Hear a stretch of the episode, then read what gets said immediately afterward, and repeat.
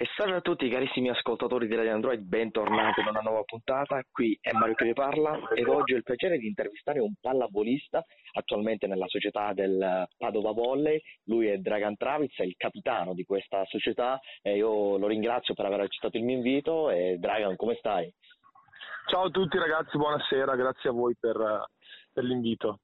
Bene, bene, sto bene, grazie. Come prima domanda, un po' per sciogliere il ghiaccio, diciamo, uh, parlaci un po' della tua carriera, com'è che nasce tutto? Quando è che ti sei appassionato uh, a questo sport che è la pallavolo?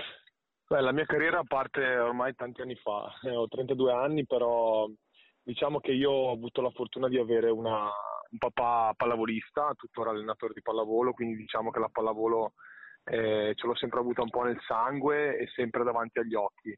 Quindi mi sono innamorato da, da, da piccolo perché insomma, seguivo mio papà eh, la domenica, andavamo con la mamma e la sorella a vedere le sue partite e quindi la passione è nata da subito. Poi diciamo che la pallavolo concreta, giocata, è nata a scuola grazie al mio professore di educazione fisica e abbiamo cominciato a fare dei tornei studenteschi io giocavo a calcio, mi, mi, mi, piacque quello sport e volevo fare entrambi, poi mia mamma mi ha detto che dovevo scegliere per ovviamente mantenere un livello buono a scuola e ho provato con la pallavolo e poi da lì insomma non sono più tornato indietro.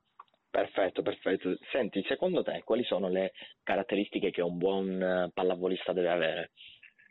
Eh, beh, sicuramente un po' di natura ci vuole perché bisogna essere alti, e, e, atletici, bisogna avere una buona fibra muscolare, essere abbastanza rapidi e, e saltare in alto, però credo che al di là di queste doti eh, serva tanta determinazione perché è uno sport non tecnicamente semplice, nel senso che a calcio si tira in porta, è abbastanza immediato, a basket si tira a canestro, invece la pallavolo non è così immediata, ci sono fondamentali tecnici eh, difficili da, da eseguire e per farli bene ci vuole insomma tanta determinazione perché è uno sport di tante ripetizioni, quindi a volte può essere anche, soprattutto da giovani, un po' noioso. Eh, bisogna avere spirito competitivo, eh, spirito di squadra perché comunque è uno sport di squadra, intelligenza sportiva perché è uno sport dove la tattica ad alti livelli può, può dare qualcosa in più e poi come tutti gli sport insomma la fame di vincere. Eh certo, certo.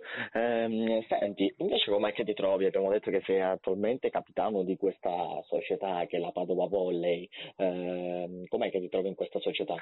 Bene, beh, io sono di Padova, vivo a Padova da, da praticamente una vita, quindi tornare a Padova e giocare nella eh, Pallavolo Padova è stato un po' un ritorno a casa e quindi diciamo che eh, la vita extra pallavolistica è stupenda perché stare a casa si sta sempre eh, molto bene. Ho fatto una vita girare il mondo e l'Italia e tornare a casa, esatto, è sempre, è sempre bello. E mi trovo molto bene perché la società è una società sana, solida, abbiamo uno staff eccezionale, una buona squadra, si lavora bene, ci divertiamo, quindi insomma io sto bene, credo che siamo in una in una società dove si può lavorare con uh, professionalità e questo per un giocatore di pallavolo è, è il massimo.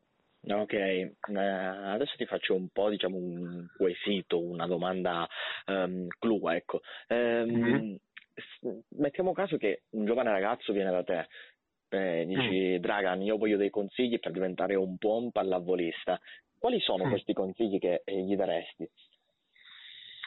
È eh, una bella domanda, una bella domanda. Eh, ma guarda, io quello che apprezzo di più nei, nei, ragazzi giovani, che purtroppo sempre meno si vede con le nuove generazioni, è la, la, la cultura del non avere o il non cercare gli alibi. Purtroppo la generazione dopo la mia mi rendo conto che insomma è un po' più viziatella perché la vita è diversa rispetto a a 10, 20, 30, 40 anni fa, eh, abbiamo un po' più tutto e, e spesso insomma, questa cosa qua ci, eh, ci fa sedere a coccolati, quindi eh, quando un, vedo un giovane che non, eh, insomma, non crea alibi per giustificare una, oh, una prestazione magari eh, brutta oppure la voglia di allenarsi, la voglia di eh, fare un salto di qualità ogni giorno, eh, credo che sia